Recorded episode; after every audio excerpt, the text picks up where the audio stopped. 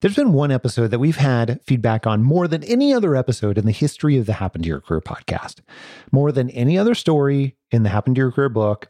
And it's because people resonate with this particular story so deeply. That story features an executive from a pretty well known studio that got to the point of no return where he was majorly burned out and his health was being severely impacted, not in, not in a great way. And then he found his strengths, figured out what he valued most, and utilized that information. He applied that information to make a healthy career change that ultimately, two years later, went on to even earn him more money, which is freaking amazing. And that's what we're going to play for you today. By the way, if, if you're listening to this story and you decide that you want to make a similar career change, reach out to our team the easiest way to do that is you can go into the the show notes, the description right there on your podcast player, click the schedule link and choose a time. That's it. I hope you love this episode. Michael's turned into a good friend over the last couple of years and he's got a great story. Listen close to hear what he did. And I felt like it was my duty to suffer through this job because I wanted to see my team advance. I wanted to see them get promoted, take on more responsibility, right?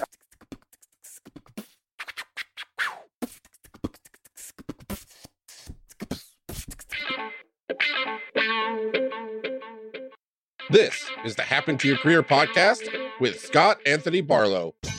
We help you stop doing work that doesn't fit you, figure out what does, and make it happen. We help you define the work that's unapologetically you, and then go get it. If you're ready to make a change, keep listening. Here's Scott. Here's Scott. Here's Scott.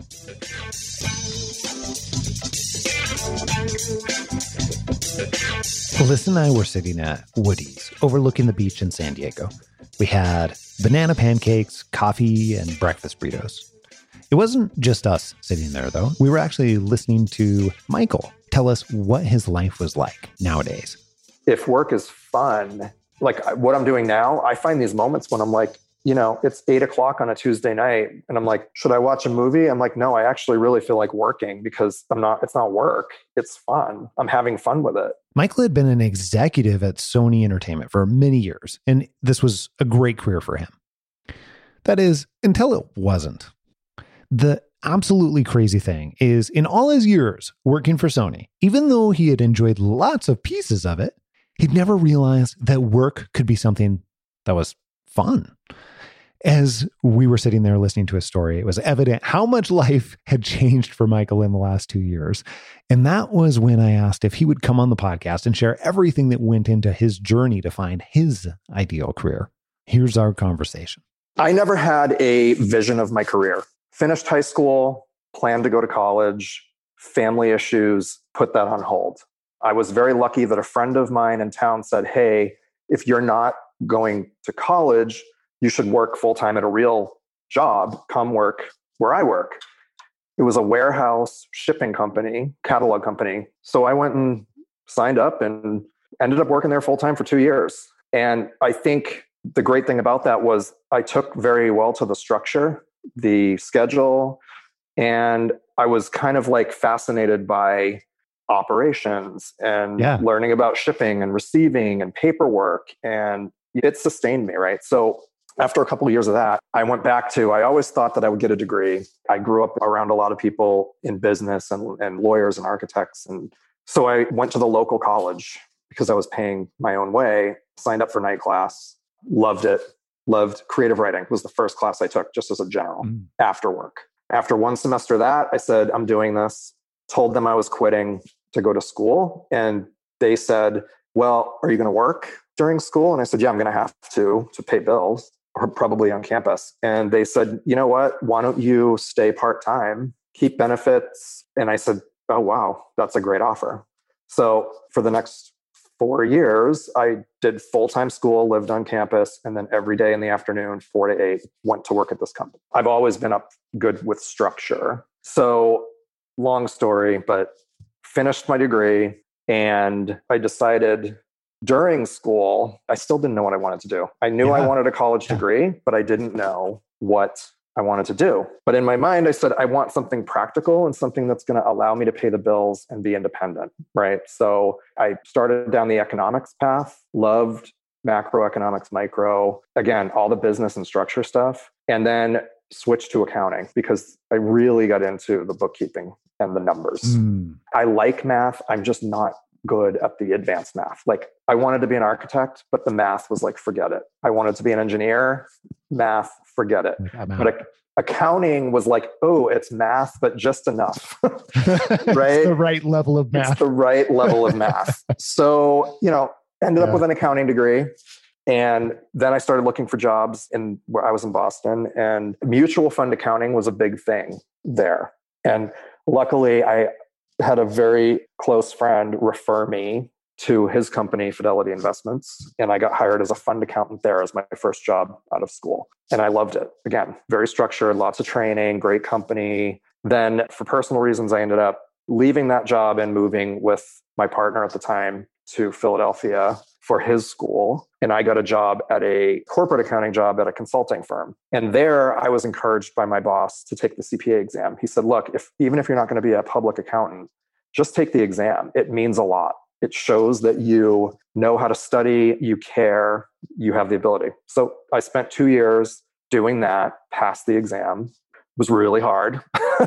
it was two full days in a warehouse at a table, four hours a section, but I did it and I was very proud of myself. And at the end of the two years, we moved to Los Angeles again for my partner's job. But I was happy to do that because I wanted to try working in entertainment. I thought the best setup for me would be be an accountant for a movie studio because I love movies, I love TV. And if you're going to do accounting, I always recommend to people do it for a product that you have interest in because then you'll be excited about the sales. You'll be excited about the marketing. You'll be engaged in the company right? And it helps you be a business partner as opposed to something that you just have no interest in at all right? If you can. I'm super curious about that because I think that's a great bit of advice. And I am also Mm. curious when you made that change, what was as you thought it would be and what was different than you thought it would be in working for working in entertainment, working for Sony Pictures. So the first question, I guess, is accounting is accounting everywhere, right? Bookkeeping is bookkeeping. It's all the same rules. I mean, the rules change depending on the business you're in, right? Each Yeah. business has specific accounting rules, right? So one thing is it's better if you're interested in the product, it makes it easier to research, right? The Sure. accounting standards that apply to that particular business. It also, the product a company is making has an effect on the culture of that company and the environment. For me, entertainment, I assumed, is going to be creative, exciting, it's flashy, it's I mean, especially in Los Angeles, this was something that was really surprising Yeah. was again, I moved here with my partner who was incredibly smart and super successful and got a great job with a very well regarded company in Los Angeles. If you're a top MBA type person, but we would like go out and about in town and people would say, What do you do? And he would say this. And they would go, Oh, I've never heard of them. And then they would say, What do you do? And I would say, I'm an accountant at Sony. And they would be like, Oh my God. uh," like, so there is a thing in LA Yes. where yeah if you work for a one of the studios it, it just you get a lot of like reaction that gives you a boost right Yeah. but the different part is that entertainment's super exciting and it's super flashy it's also absolutely insane In what way? so imagine that if you're a consumer products company, say you're like Neutrogena, I'm just Yeah. gonna pick them out of the blue. You launch new products once in a while, but generally you have the same product lines, you're getting them into stores, you're doing marketing, and it's sort of like happens on a regular schedule. In entertainment, you're launching a new product a couple times a month. Every new movie is like, what is it going to do? Waiting, waiting, waiting. It opens, and then it's did it do better than expected, as expected, or worse? And let me tell you, if it does worse, it is pandemonium for the next month as you are revising forecasts and profit plans and figuring out where you're going to cut expenses to make up for the difference. That goes on over and over and over multiple times a month. So, entertainment is a very unique animal in that way. And it has a couple of areas that are very, very challenging. And because they're unique to that business, there, there aren't a lot of good like industry solutions, right? Another one is like assets, keeping track of film assets, right? No one else does, no other industry has this problem where you need to keep master copies of movies and television shows and the audio tracks that go with them and all the subtitles and imagine subtitles for 50 different languages dubs for 50 different languages right? All this stuff has to be warehoused and accessible as you sell it down the road. And that is the area that i started in with sony. It was basically asset management. It is fascinating incredibly challenging and still to this day 20 years later doesn't have any good solutions. It is just a monster of a problem for the studios to manage those pieces of every piece of content. And it's only getting harder with the way that we're now doing YouTube, yeah. short form, right? So if you're an accountant and you want a lot of challenges, I highly recommend entertainment. it's a unique animal. I got a job at Sony. Again, very lucky that a guy from Boston, where I grew up, was there and he i guess keyed in on my boston background and he liked the fact that i was from the east coast and i had pass the CPA exam, right? So I landed at Sony. Again, no plan other than get an accounting job at a studio. I then was there for 18 years.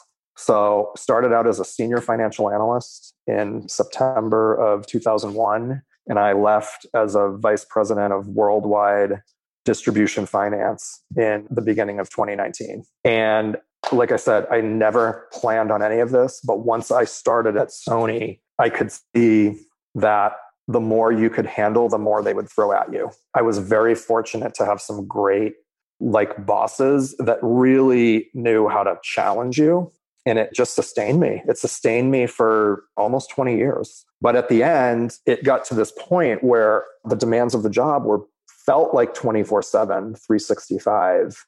And for someone like me that is a perfectionist and didn't really realize that, it just didn't work anymore. It got to the point where I physically couldn't keep myself going. And mentally, I was just overwhelmed all the time and, and just worried constantly about too many things and not able to fix anything perfectly or make anything work perfectly was not a good combination. What kind of impact did that have on like your health and wellness?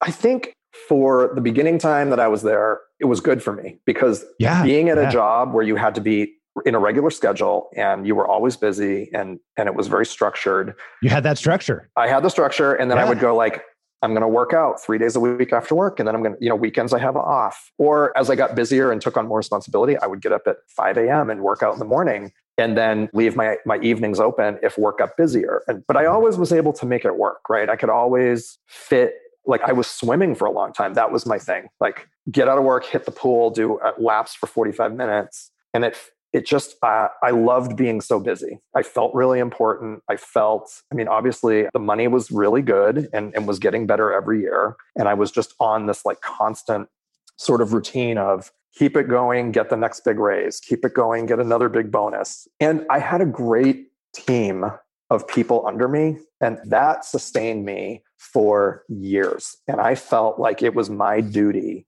to suffer through this job because I wanted to see my team advance. I wanted to see them get promoted, take on more responsibility, right? I think the last probably three years I was there, I was doing it out of a sense of duty to the people that worked for me. But I also had this sense of, and I think this is common for people who get burnt out, is yeah.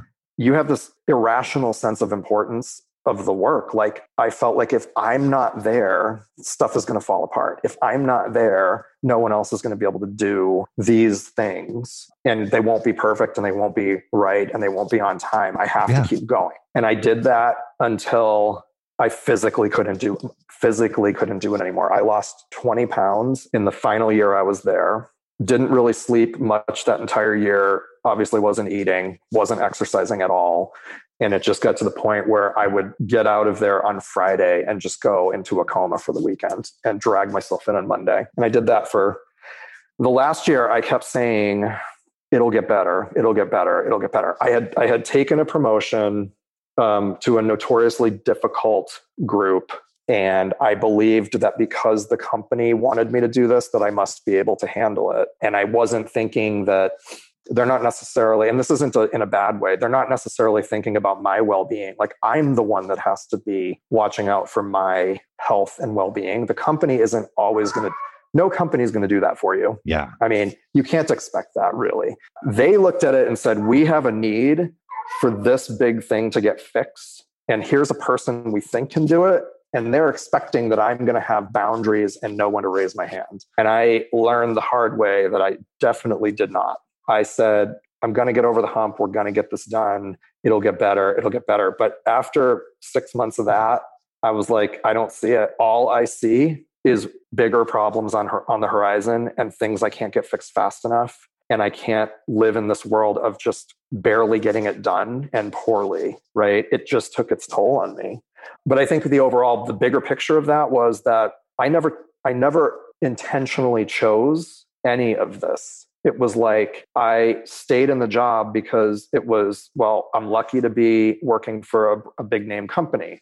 I'm lucky to be a, a, vice president of finance at a movie studio. I was like, wow, I get to go to meetings with like head of the studio and these like famous people that are in the news all the time. I'm sitting at a conference table with them. It's like, I mean, that is intoxicating, right? And I had this sense of who am I to deserve all this, and and couldn't visualize anything better or or better for me. So I just kind of lived in this like I'm lucky to have what I have, suffer and and deal with it because other people have a lot less, and other people can't get here, and I'm very humble that way. I think probably too humble. And all of that led me to this burnout place, which ultimately led me to leave. I gave my notice with no backup plan. I just hit a point where I said, if I don't, if I don't tell my boss that I'm leaving in two weeks, I'm just not going to show up one morning. And that would be a horrible way to end 18 years of investment in this job, my colleagues, my reputation, and, everything. So I gave my notice and they were incredibly graceful and said, don't make that decision yet. Take a break. Come back, talk to us when you've had some time to think. And I did. I took a couple months off to get my health back. And having that space allowed me to go, going back into that environment is not going to serve me. It's not going to work. It's not going to work for them because I'm not going to do better the second time around. Right expecting that environment to change for me was ludicrous. It was never going to happen. And then I had to take the decision to say, it, is what it is. And that particular situation doesn't work. So I ultimately decided it's not for me. I'm, I'm not going to come back. And I am very happy that I didn't. I think this is, first of all, I really appreciate you sharing eh, that journey that led up to that. And I think a few things in particular stand out is I am hearing you tell this story. I've actually heard pieces of it for yeah. several times over since you and I have had numerous conversations, I guess, at this point. But uh, the part that really stands out to me now that I don't know that I connected together and before this is that, you know, at, at one point, it was a great thing for you. It was, you called it sustaining you yes. in a variety of different ways, not just Chal- one way, but a variety of different Chal- ways. Challenging me, learning opportunities, a lot of fun, a lot of really fun people, and honestly, wonderful people that I met along the way, and growth opportunities like crazy. I mean, yeah, for the right person, it offers tremendous opportunities for great work and challenging work. Yeah. And then at some point along the way, you started shifting into more of these, I'm just going to say opportunities to use the word, word loosely, where it in some ways no longer fit all of what I would say your strengths are. You talked about that perfectionism earlier, but mm-hmm. I think that that is, even though we're calling it perfectionism, I think that that stems from a place of some of your strengths as I've gotten to know you over the last year or so. when you put someone like you in an environment like that, it is like perpetually setting you up for what feels like perpetual failure, which then had those huge impacts on everything yep. else. And yep. I don't think I quite connected that in that exact same way until I heard you tell the entire story from the beginning to end. But okay. That's really, really interesting. And yeah, it kind of dovetails with this whole happen to your career the way you say that, right? When I when I found your podcast, it, it, when I understood what you meant by that, I said, yeah, I've never happened to my career. I, I have let, I got to this place without any intentional decisions, right? I mean, there were some on the way. Like I obviously yeah. Yeah. decided to move and change jobs and I decided to go for this or that or the other thing. But once I was in Sony, it was sort of like take whatever's offered to you and be happy about it, right? Be thankful, be grateful that they're offering you this this new role or whatever. And I never was intentionally designing what I wanted or thinking about like I want this in my workday and not this or right and, I'm, and we'll get to this as we go through the story but yeah it was a great job for a long time but as the the roles changed and the responsibilities got bigger and managing more people and complexity and and and then there was a whole component of organizational change that had nothing to do with me. It was just the way the market was going and Yeah. and the way the world is turning. It, it all culminated in just an untenable situation that I I tried my best to do for almost a year but it ultimately wasn't. So So before we talk about what happened from there, I'm curious for somebody who's been in that situation where it was a good thing and then turned into over a course of years a no longer great thing. What advice would you have for somebody who is finding themselves in that situation right now? right now. I would say, to the extent you can, try to build a little safety net for yourself, right? Financially, try to have a little room in your budget and some savings so that you can take time off if you need to, right? Because it's very hard to focus on making big changes like this if you're working all the time and you're and you're tired. Now, not everyone can do that, I know, but it's just if you can. I would also say uh, when I was in that place, I could not envision that anything could be better. I could not imagine any other job that would pay the bills. I could not imagine any, going to another workplace. I was very nervous about giving up after so many years at a company. So I had that fear. So I guess I would say to someone in, who was in my shoes from back then, it can be a lot better.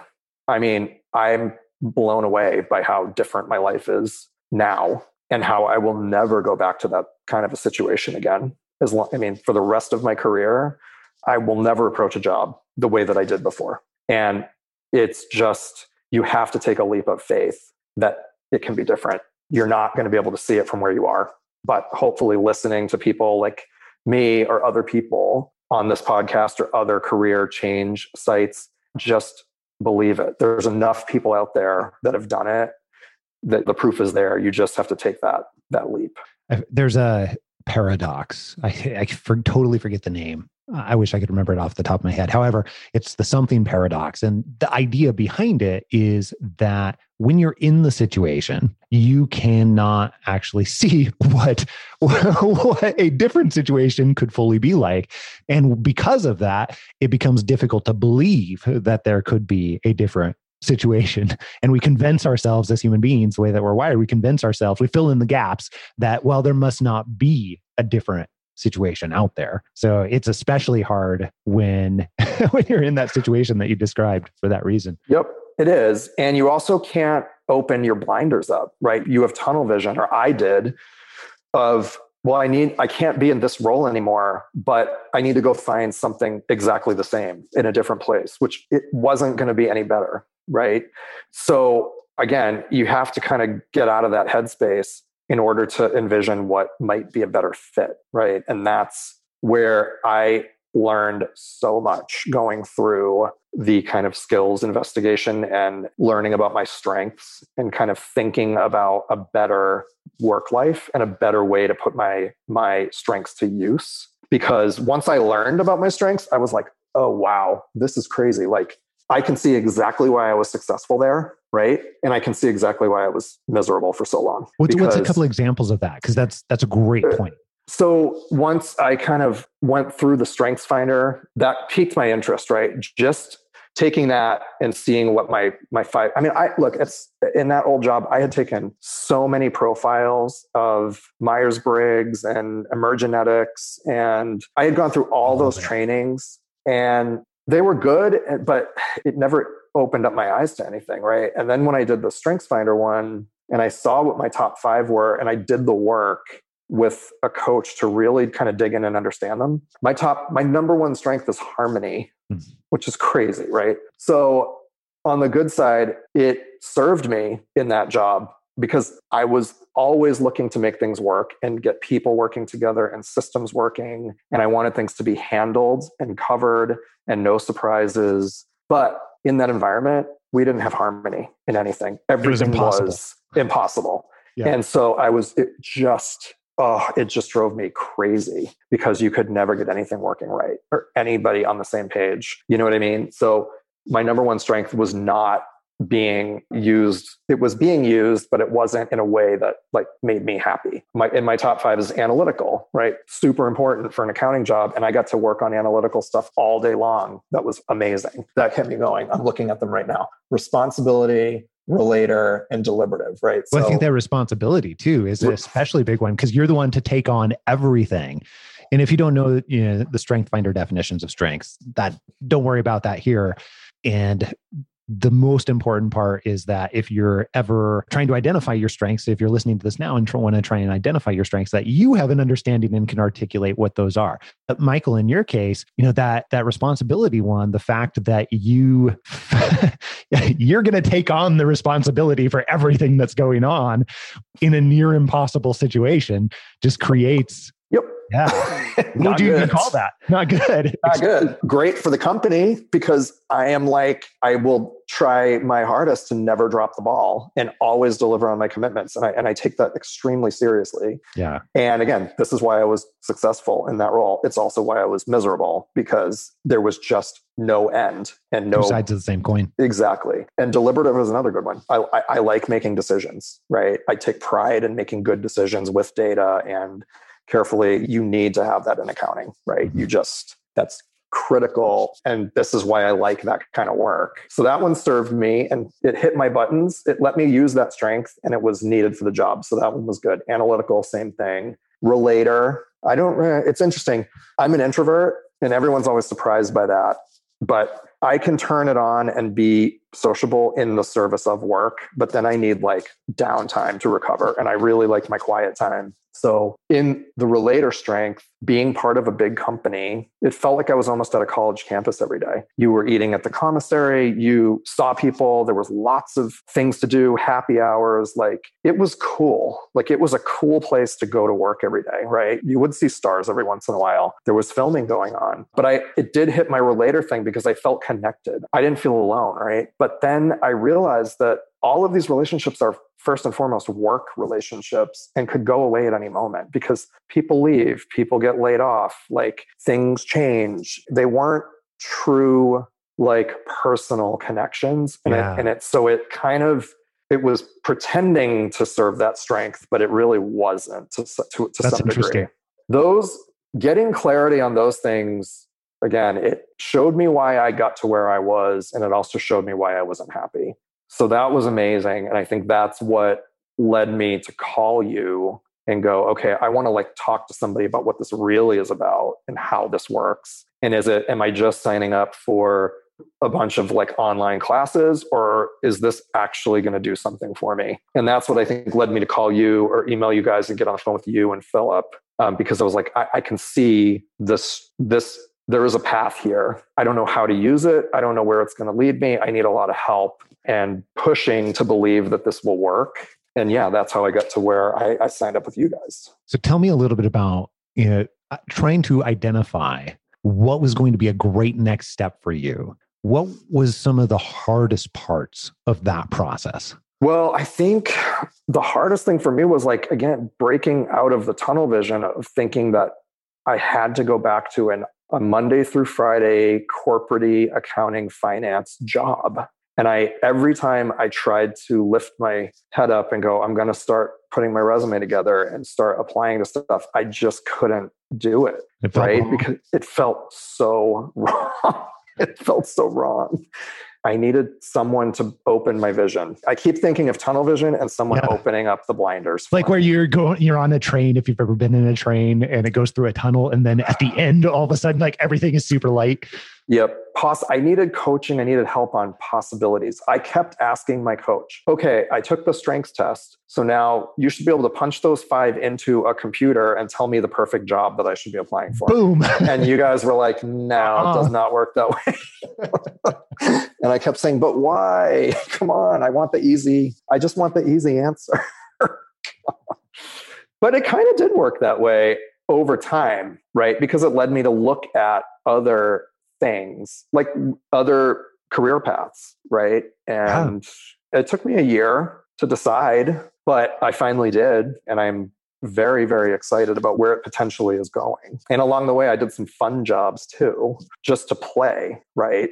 I know some of them, but what were some of the fun jobs? I was fortunate in that I was able to take a sabbatical, Yeah. right? I decided 2019, I am not applying for any work. I'm taking a year off. I'm going on road trips that I've never been able to do, seeing family, catching up with friends. I lasted about six weeks.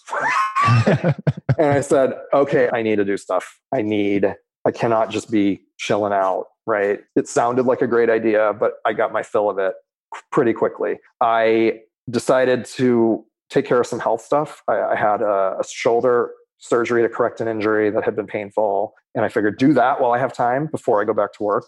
But once I was out of that, I got my road trips done, saw the West Coast, saw a bunch of national parks. It was awesome. But I was getting antsy. And so I always, I'm a car fanatic, right? I'm, I'm just a car enthusiast. I don't want to sell cars for a living. It's not, I kind of thought about it, but it just, I, I'm not super into sales, but I want to do some car related. So I Googled car related jobs, Los Angeles. And this test driver job came up. And I just, for fun, sent in like a super thin resume and they called me back. The job was driving cars eight hours a day on a test route to collect data and you just like fill out a report. And so i did that for six months and i loved it. It was i mean the pay wasn't sustainable. It's not a job for like a full-timer. It's good for retirees or like students who need spending money. But ah, i loved it. I like i was like seeing all of la driving nice cars. I ha- had my camera with me all the time. So on my breaks i would take pictures of the you know san diego the ocean Yeah, like whatever yeah. right? I listened to podcasts. So in that time i love driving I love being behind the wheel. So I was able to get paid to be behind the wheel, and I had eight hours of time to myself. And that's when I found your podcast. I would listen to news in the morning and then career change podcasts or, or meditation podcasts or true crime. I was having a blast. I was like, you know, I, I love it's nice to just do work for fun and not for money or because it looks good on your resume or right. It's just forget about it all just do something interesting. So I learned a lot. I met some cool people. I learned all of LA driving. I f- got to listen to great inspirational media, right? So I guess long way to say play around with it a little bit.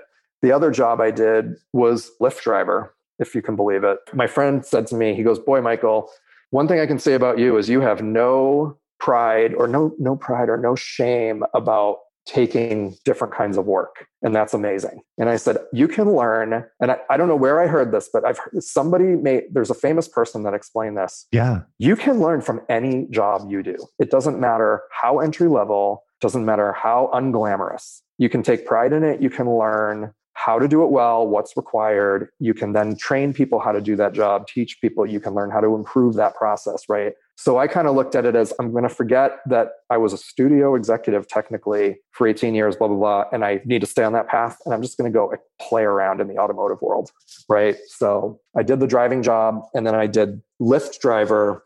And that was just for fun because I had read an article on a blog about a guy who said he just did this part time honestly to cure boredom. He's like, I love being in the car. I don't like just driving around aimlessly. And for doing Lyft gives you like a purpose, right? You're picking up a ride, you're taking them to your destination. I learned that I'm an ambassador for LA. I can picked up a lot of tourists and they would tell me what they were going to do and I would say if I've been there or not. And I loved it for the fact that again, I'm an introvert, but I not totally. I loved the interactions of like you're going to get in my car, we're going to talk for 15 or 20 or 30 minutes and then our relationship is over. Right? It was perfect for me because I felt connected to people, but they were like really short interactions. Yeah. Um, and I took a lot of pride in being polite, safe, offering good information, knowing my way around. And I just honestly, it was fun because I was getting to explore the city and, and I had rides all the way down to Laguna Beach, San Diego. I mean, I had like some long haul trips. And then I would end that trip and I'd be like, okay, well, I'm in San Diego. I'm going to hang out down here and see what's going on. And then I'm going to do rides all the way home it was awesome. But I also learned that it's really hard to make a living doing that. And we could have another whole podcast of my opinions about rideshare. And, and I didn't ask you about that when we got to have breakfast yeah. uh, a few weeks back. Yeah. Oh, but again, amazing experience. Six months working for Lyft, I learned a ton. I have very strong opinions about that industry and the fact that it is not sustainable for drivers. It's a fun pocket money job, but it is really not sustainable for a, a real like full-time thing. It ends up, I think, costing you more money in wear and tear on your vehicle than you'll it's ever really earn. Fascinating um, in many wonderful and many terrible ways at the same time. Michael, quick check in here because we're just about at time that okay. we had scheduled. I have about 15 minutes where I can go longer, but didn't want to assume that you do. Do you have? I'm, I'm got to stop. Okay. Yeah, no, I'm I'm fine. All right.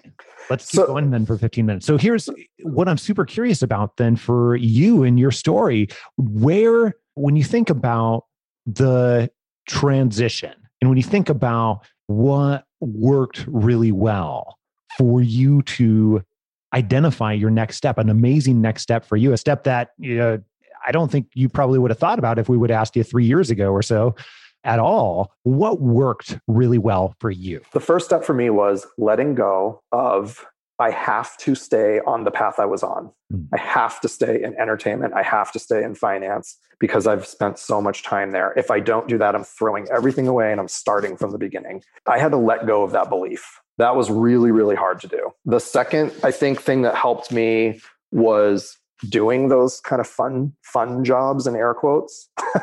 Yeah. Because it helped me get out of the rut that i was in or the, the, tunnel vision again and go here's i'm learning how to do other things. Even though they're not like career things it just helped me feel excited about working again and, and curious. And then i think the other another thing was well it was really once I did the strengths finder, it was spending the time to go through the exercises that you guys explained to me through coaching and then having my coaching sessions with Mo to really drill down on the value of stepping back and doing the assignments basically, right? Where it was so hard for me to believe it, but it said before you start looking for your next role, decide what you want your life to look like. Like lay out pick how you want your life to be structured before you start tr- looking for a job and a company first. And I was like, whoa, like who does that? why like, would you do that? Seriously. Why would you do that? Like who does? And then I was like, oh, maybe this is how successful people are so happy is they do that. But boy, did it take me a long time to come around to that belief. But once we got through it, and it took me a good probably two months of encouragement and pushing, that led me to the job that I'm doing now right? It led me to start looking for work that would fit what I wanted and company culture. And I'm blown away and stunned that I am where I am because I found a company that is so helpful, encouraging, nice people. I have a flexible schedule. I work when I feel like it pretty much. It's crazy. I never would have believed that if I if you talked to me 3 years ago.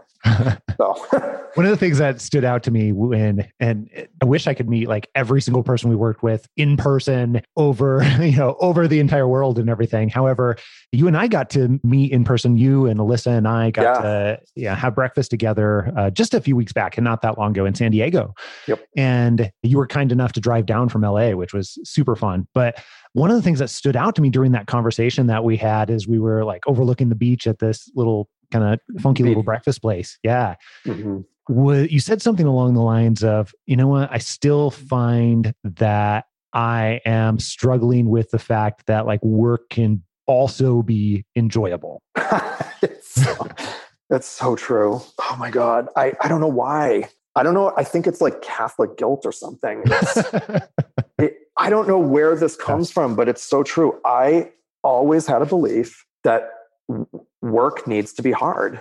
You're not, if you're not suffering at work, then you're not working hard enough, right? I don't know where this comes from, but I had to let that, boy, did I have to let that go. And that's critical. I think that's really, really important for, for people to just think about your attitude towards work and do you do you have that belief, right? Because if work is fun, like what I'm doing now, I find these moments when I'm like, it's eight o'clock on a Tuesday night, and I'm like, should I watch a movie? I'm like, no, I actually really feel like working because I'm not. It's not work. It's fun. I'm having fun with it. And I'm like, it still feels weird.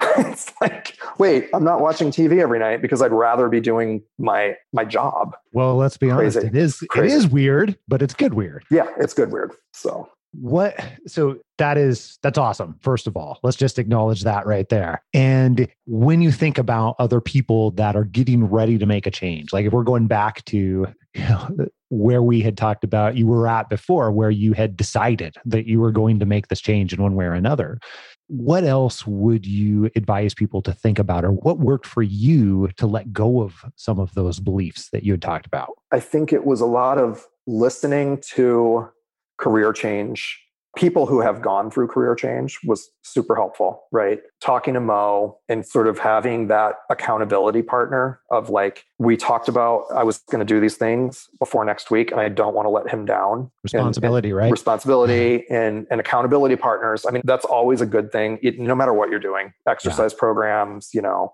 um, dieting, like accountability partners are, are really powerful. You asked about other things that people could do that were in my shoes. It's focus on those strengths. And then again do a lot of you know researching. What helped me a lot was some of the tools like i can't remember the name of the database. It's the government database of jobs. Oh, occupational what is that thing? The occ or something? There's um, uh let's see NAICS and then there is Oh my goodness! I used to when I used to work for the government, and yeah, one of my career changes along the way. I uh, use this all the time. I think I put it out of my mind. There's a database. The federal government runs this database of job titles, like for every industry, right? And you can kind of search around in there for different. I was looking for ideas to spark interest, like spark areas for me to look at. So, and that's how I got to my current job, right? Which was if you have these if you're looking for these skills or to put these skills to use, these are some industries or jobs you might consider. Were you thinking of ONET? ONET. Thank you. ONET. Yeah. Yes. I, pl- I love databases and I love playing around with websites, right? So ONET was a little playground for me. And it actually helped me kind of generate that list of like what I had asked earlier was okay, take five strengths, put it into a thing and tell me the perfect job, right? So that doesn't exist, but ONET was kind of like something you can sort of do that with just again to break out of the tunnel vision and go, okay, I don't need to be a corporate finance person anymore. These are like five other things that might work. And that's what led me to what I'm doing now, right? So it's research, it's research and sort of open mindedness about other ways that you can other careers that might work for you. You don't have to stay in, you don't have to stay where you were before or do what you were doing before for a different company, right? Which I think is what a lot of people end up doing as the default.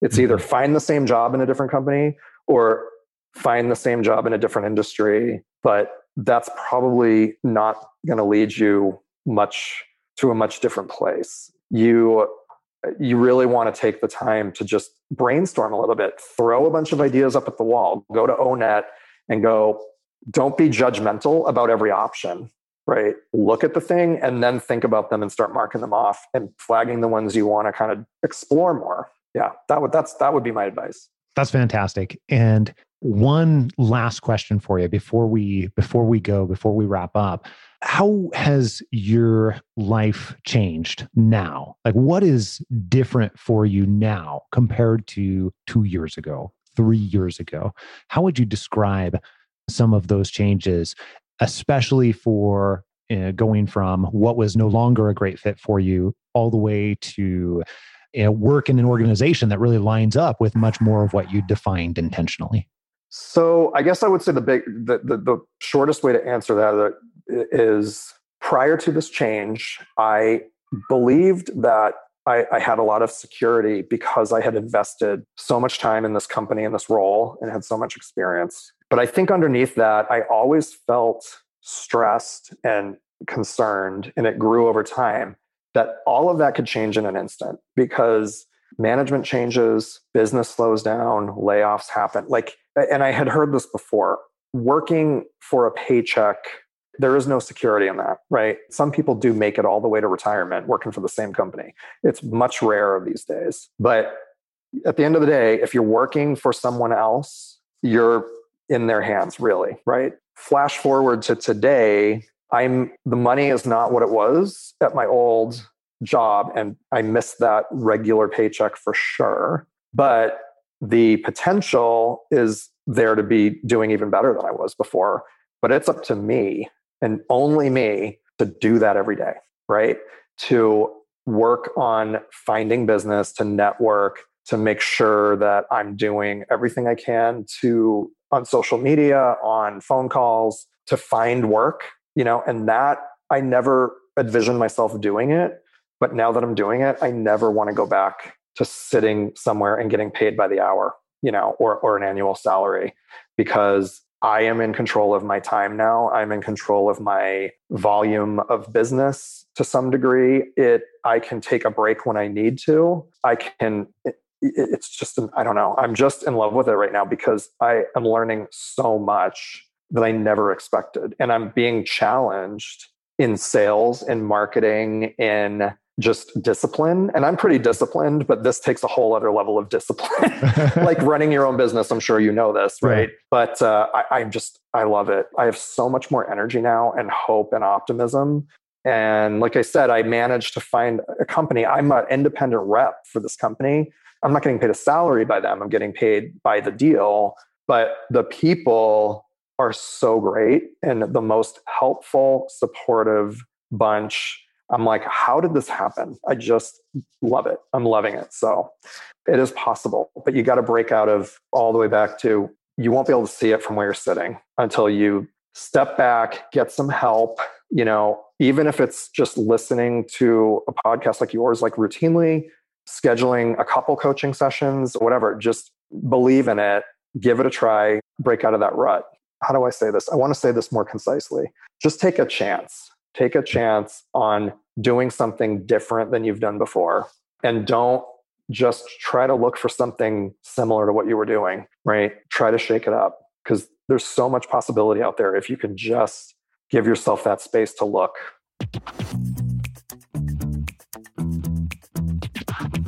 Hey, by the way, Michael was he was just like you. He was listening to this podcast and you know he he's told me you know I'm I'm a smart, hardworking, very dedicated, but as far as passions or what I'm meant to do, I'm I'm a bit lost. That's where he was when we first met him, way back when. And all of this happened. Everything you heard in this episode happened because he made the decision to schedule a conversation with our team, which you can do right now by clicking the schedule link in the show notes. Just go to your podcast player, click on the show notes, uh, the description, and click on schedule. It's that easy. Or you can go to happentoyourcareer.com slash schedule, but do it right now. That single decision can set everything else in motion. And we can't wait to meet you. By the way, we don't normally do this. Normally, we have, you know, you email me and uh, you put conversation in the subject line, but we're trying to make it even easier, even easier for you to be able to change your entire rest of your life and work. All right. Talk to you later.